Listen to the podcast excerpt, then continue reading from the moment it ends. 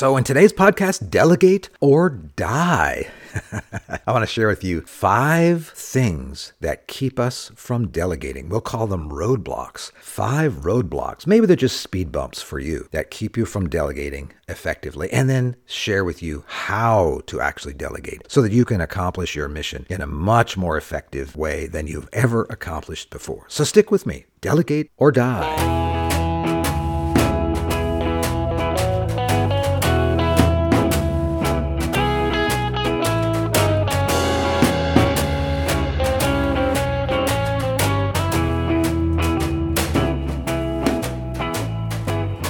Hi, I'm Dee Hicks, and welcome to the School of Leadership leveraged lessons from high impact leaders. For the past 30 years, I've researched the disciplines, habits, mental models, and assumptions of the most effective leaders. This podcast takes what I've learned from over 2,000 of these influencers and distills it into practical tools and tips you can use immediately. So let's get started. Toast in the foot. Been on a Rocky Patel kick lately. Been enjoying a bunch of their cigars. I bought a box of uh, double Maduro cigars. So uh, I think in one of our earlier recorded podcasts, I had this same cigar because I got a box of 20 of them and have been saving them for special occasions like like a Tuesday. Uh, this is a Tuesday. Happy Tuesday to you. And you're looking around thinking, what day is it? Do you ever get like that? You ever wonder, what day actually is it? Mm, I do too. It's not that I'm all that absent minded, it's just that I like to focus. That's a good way to say it. Someone says, ah, How can you be so absent minded? How do you forget things? I don't I don't forget things. I just never commit them to memory to forget. oh, maybe that's you. So here we go. This is a wonderful cigar. It's a good cigar, great cigar, wonderful cigar, terrific cigar. Come up with better words. Somebody come up with better words to describe this. Rocky Patel. Double Maduro. Toro cigar. Churchill length. Big old cigar. Big old cigar. Not big around. I think it's about a 50 ring gauge, but it is long. So I feel like doing my best imitation of Winston Churchill, but I won't. I won't. It might ruin the actual podcast. Speaking of the British Isles, what we're going to be enjoying today with this Rocky Patel cigar is some, ah, there we go, some Grangestone. I'll pour just a little bit of that, and you'll notice you'll, you'll not hear, you'll not hear any ice because this is this is Highland Scotch whiskey, and I really like most Scotch without an ice cube in it. Uh, Grangestone's not a super high end Scotch. My palate is maybe not quite that sophisticated, but it's pretty good. This is a, the double maturation Grangestone Scotch. They mature it in uh, traditional American oak casks, and then then they take it out and dump it in a bathtub I'm not. I don't think that's right. They probably don't do that. But then they then they finish it the second stage in the finest bourbon oak casks. So it has a little bit of that color to it, and uh, it's quite good. Really smooth. You know, I'm like 75% a bourbon guy and 25% a scotch guy. Used to be the other way around, but then I just started understanding bourbon, I guess, a little bit more, and maybe my palate changed. Maybe my cigars changed. I don't know. Something changed. So I was in a conversation with one of you recently who asked me, What have you learned? What's been the hardest things for you to learn as a leader as well? What have you learned as you go around and study other leaders? And then what have you learned as a leader yourself? And then that subsequent question, what's what's one of the hardest things for you to learn as a leader? Then how did you learn it? Of course, since I'm a bit sarcastic, I wanted to I wanted to say one of the hardest things I've learned is how to not tell people that's a stupid question. I didn't do it. I didn't do it because it's actually not a stupid question. To quote my dad, he used to say there are no stupid questions, only stupid people. I don't know if he said that or if I made that up. I don't know. I like to attribute it to him. He was the one who never cursed. My entire life, I never heard him curse. Clear up until his final days. He, as near as I could tell, never cursed. Maybe did in his head. He was the one who would, if he was really, really frustrated, like over the edge, where I might unleash such colorful language that to this day it hangs like a thick air over Lake Michigan. Movie reference? anyway, I might do that kind of thing from time to time and take comfort in the fact that there was a survey done a while back, unscientific, I'm certain, but I believed it anyway, that we tend to trust people who curse once in a while a little bit more than people who don't. so I took that I took that to the bank. That means you can trust me. So uh, his most virulent, vicious kind of phrase that he would ever use would be dummy. That's it. He was really frustrated with somebody. Dummy. I think he might have even said at one point, big dummy, or something like that. That guy's a big dummy. That was about it. In fact, I don't remember him ever saying anything negative about anybody. I just, I don't know how he did it. Maybe he just zipped it whenever we were around as kids, but never heard it. So here we are. I'm going to enjoy this. I was asked this question What was one of the hardest things for you to learn as a leader, and how did you learn it? Well, for some reason, the very first thing that popped to my mind was the idea of delegating getting other people to take my ideas and run with them and make them better. But when I first started, that really wasn't what delegation was. I remember delegating, I thought, was just assigning a bunch of tasks to people and having them do it exactly the way I wanted and doing it a little bit earlier. That's what I thought delegation was. Just a bunch of people who would run up to me and say, Yes, me lord, and then run off and do what I ask and then come back a few minutes before I thought they should. And it was all finished exactly the way I had envisioned it. Come to find out, that was actually not delegation at all. And I know know that if uh, you and I are going to be really effective as leaders over a long period of time, we've got to master the art and science of delegation. So that was what my answer was. That was what my response was to my friend who asked what was the hardest thing for you to learn and how did you learn it. Well, delegation was the hardest thing for me to learn. I learned it by making lots and lots of mistakes in how I did it, getting really disappointed. But I'll unpack a little bit of that for you in today's podcast, which we're going to call Delegate or Die. Delegate or Die. I don't mean you're going to literally die if you don't delegate, but your idea will. The willpower and the engagement and the creativity of your team, those things will die. The opportunity will probably die. Momentum will die if we don't delegate. So, delegate or die. So let's go let's go to one of the classic definitions of delegation. Delegation is defined as the shifting of authority and responsibility for particular outcomes, for tasks, for decisions that support that outcome to another person or to another group. And you and I know that if we are going to grow our enterprises, if we're going to grow our teams, if we're going to get bigger and better results in any, anything we're trying to do, especially if we're engaged in something that's significant, impossible at first glance, and resource challenge, the acronym SIR, that's the thing that makes up a team, that is the fodder or the fuel for, for team development. If we're engaged in those kind of things, we know that we as individuals are simply not enough. There's not enough of me to go around, even if I were to clone myself, God forbid, there's not enough of me to go around. We know that, so we know we need to delegate, but we also know some of us, and maybe you're like me, find that it is difficult, or has been in the past, difficult to actually delegate and delegate well. Well, what are a couple of things that I've learned? And in fact, for the record, I've probably learned some of these things from you. So feel good about this if I talk about this, because I may have learned it from you back in the day. The first observation about the concept of delegation is that what we are delegating is a result. So you and I need to be crystal clear right out of the gate about the result that we want to achieve. We do not delegate a list of tasks. That is not delegation. Delegation is, in its purest form and the most powerful form, a delegation of results. What is the result you want to have happen. And a result is not a goal that's achieved, it's what happens after a goal is achieved. A result is something that remains after all the work is done. What is the result that you're after? If you are having a hard time delegating to someone, it's possible that you've not gotten very clear in the result that you want to have achieved. You've not been able to describe it, to write it down, to communicate it, and to package it in a way that is memorable for that person and for the people that will be working with him or her in order to make that happen. In just a little while, friends and family are coming over for dinner. If I were to delegate a result to someone that I wanted to have occur, it would be something like when we're finished with the evening, I want every person to walk away having said that was a wonderful way to spend the evening.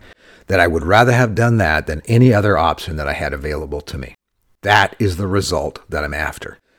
If I were to delegate tasks, it would be make sure that we have enough ribs to barbecue, make sure we have enough plates ready for everyone, enough Grangestone scotch available for everyone, make sure that we have a place for folks to enjoy cigars and for folks who don't enjoy them to hang out as well. I would have delegated, uh, so to speak, I would have assigned rather than delegate a bunch of tasks to get finished in hopes that if the people that I gave all the tasks to did them all just as I imagined, that they would somehow come together to achieve the result that I was after.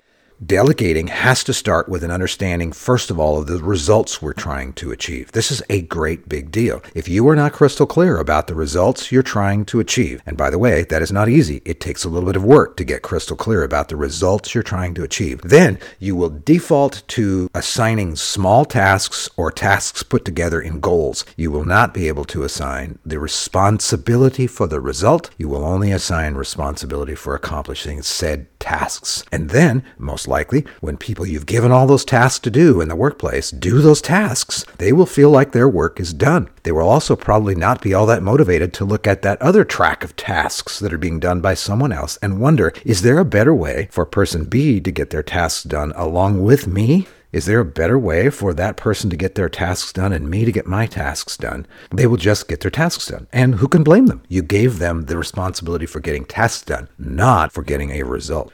So, right out of the gate, one of the main reasons that we do not delegate is because we haven't done the hard work and the homework as leaders to get crystal clear about the result we're trying to achieve. If you are realizing right now, as I yammer to you while you're working out or walking in the woods or driving your car or sitting with your feet up somewhere, that you have not gotten clear about the results you're trying to achieve with the people that you have delegated, air quotes, delegated, Scotty. You've delegated the responsibility to them, but they're not clear about the so that or the why or the result you're trying to achieve, you probably should pause this right here and right now. Stop this puppy. We're 10 minutes into it. You can stop it right now and go get that work done. If not, if you are very, very clear and you know you're clear because they can say it back to you with all the color commentary necessary, and they have demonstrated in words and then in their initial actions that they understand the result you're trying to achieve. So if you've gotten clear on your results, there's probably another reason why we do not actually delegate. So that's the first one get clear on your results. If you're not clear on your results, you will not delegate. You will actually hand off a series of tasks instead of delegating. Of course, you won't want to delegate that way because you'll have to manage everyone doing all their tasks. And it, it's so much harder to do that. It takes more time and more energy and more frustration to function that way than it did to just do it yourself.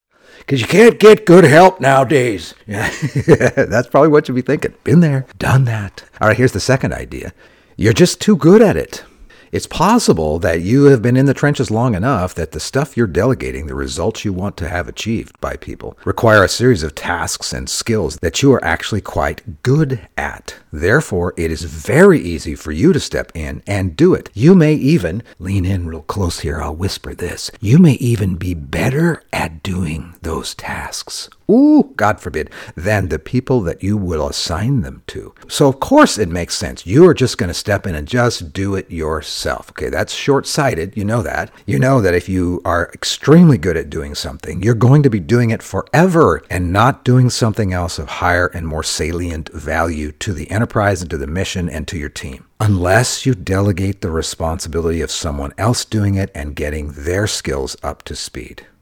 A third reason why you and I may not delegate, and I had to learn this one, and that is that hmm, maybe I'm lazy. Because really, it doesn't take me a lot of time and energy to do the thing, but it's going to take a little bit more time and energy to get clear on the results and to hand it off to somebody and to pay a little bit of attention to what they're doing and to check in with them than for me to just go do it myself. And so, and really, sometimes I don't delegate the responsibility for an outcome just because I'm lazy. It's the path of least resistance for me to do the work myself. It's just so short short sighted. You know that. You know that. If I really want to grow this, if I want to multiply our effectiveness, I must delegate. And you know that. All right. And here's another roadblock for us, if you want to think about it that way. Maybe we're afraid Maybe I'm afraid that if I delegate responsibility to this to that person or to that small team over there to get it done, they will not actually do it very well. And they may make mistakes. Those mistakes may cost time and money and reputation and goodwill. And I am actually afraid of having to deal with the mess that they might make.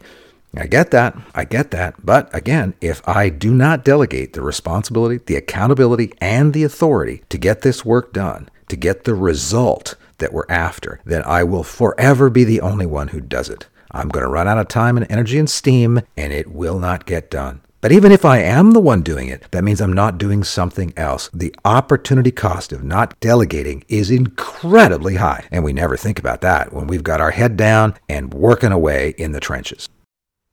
Here's another roadblock. Maybe, maybe I'm overconfident. Maybe I think I'm incredibly good at this because my mother and my sister and my best friend all told me, Oh, you're so good at this. You can do this. You can do anything you want. You can be anything you want. Go for it. Kind of like the American Idol TV show scenario, where the judges say, Ooh, wow, you are bad. But everyone around you that you've chosen to listen to said, Oh, no, you're very good. maybe I'm overconfident. Maybe I just think I'm good at this. And maybe I'm just average or, ooh, God forbid, below average. But I've been told by a couple of people that I'm good at it, even though I'm not getting the results that we need to get. Ooh, that got a little personal. Take a deep breath there. Hopefully, I didn't step on your toes and leave your shoes scuffed too much there. And here's another roadblock. This is the fifth of the five roadblocks. Here it is. You may actually have the wrong people. Maybe you're delegating the results and responsibility to somebody who is the wrong person.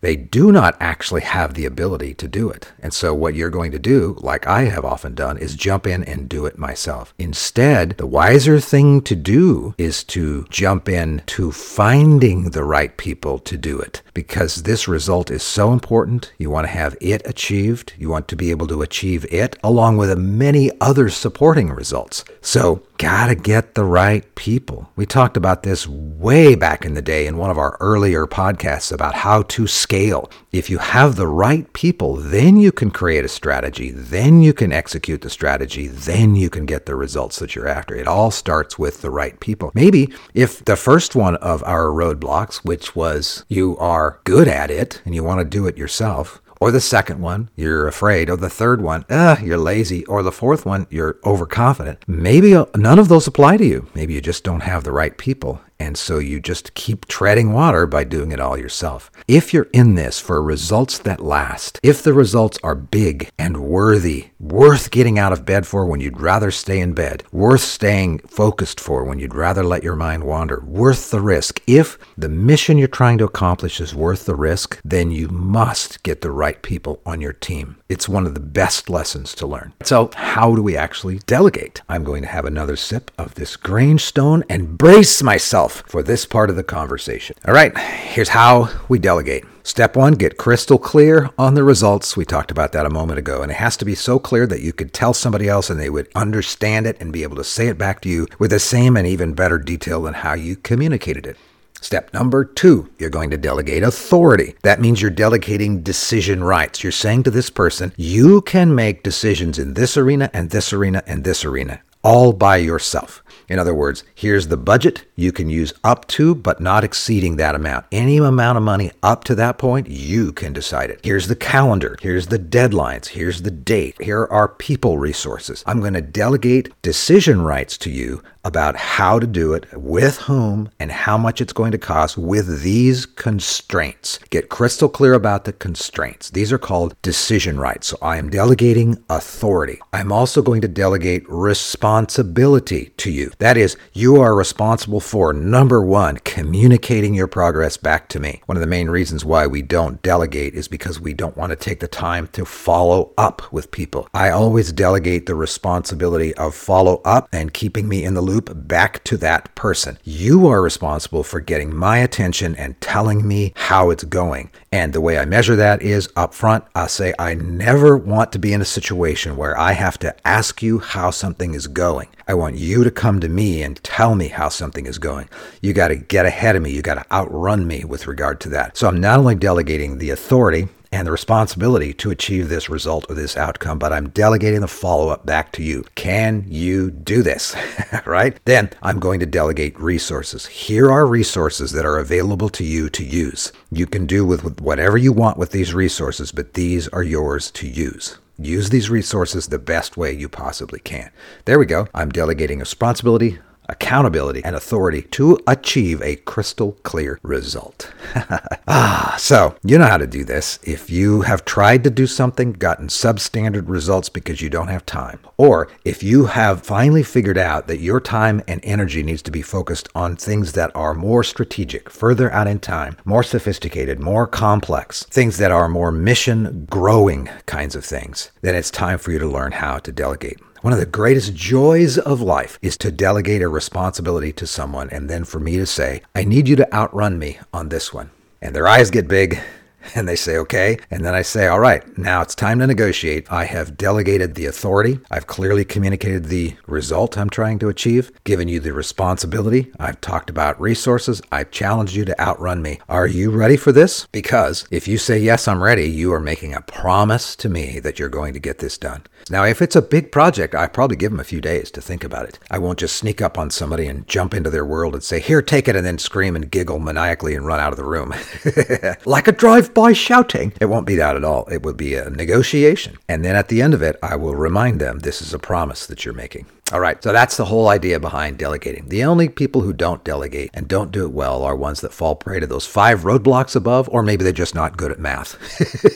there are people who think that one plus one plus one is the way you get there. And it isn't. It's one times two times two times two. That's how you get there. Delegation is all about multiplication of effort, not adding or subtracting. It's not about managing, but creating opportunities for others to grow and learn and manage and to achieve the result way beyond what you and I could ever achieve.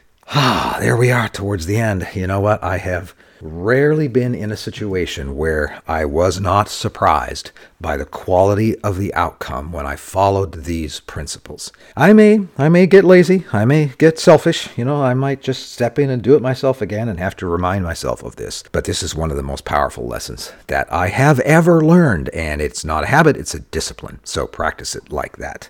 I'm going to enjoy the rest of this Grangestone before all friends and family come over for the barbecue. And I'm going to enjoy the rest of this cigar. Ooh, it's so good. I wish you were here. We talk about what you have learned about delegation and what you've learned about the roadblocks that you put in place between you and delegating so that you can grow your mission. Ha, have fun. It's good to talk with you. Take care. Thanks for joining me in today's School of Leadership. This podcast is part of the Archimedes Experiment, leveraged wisdom from the world's most effective leaders. If you're interested in more, go to my website, dhicks.com. Remember, my first name has only one E. Well, you'll find more short and helpful podcasts, books, and blog posts. If this was helpful, maybe even share it with some of your friends. Have a great day.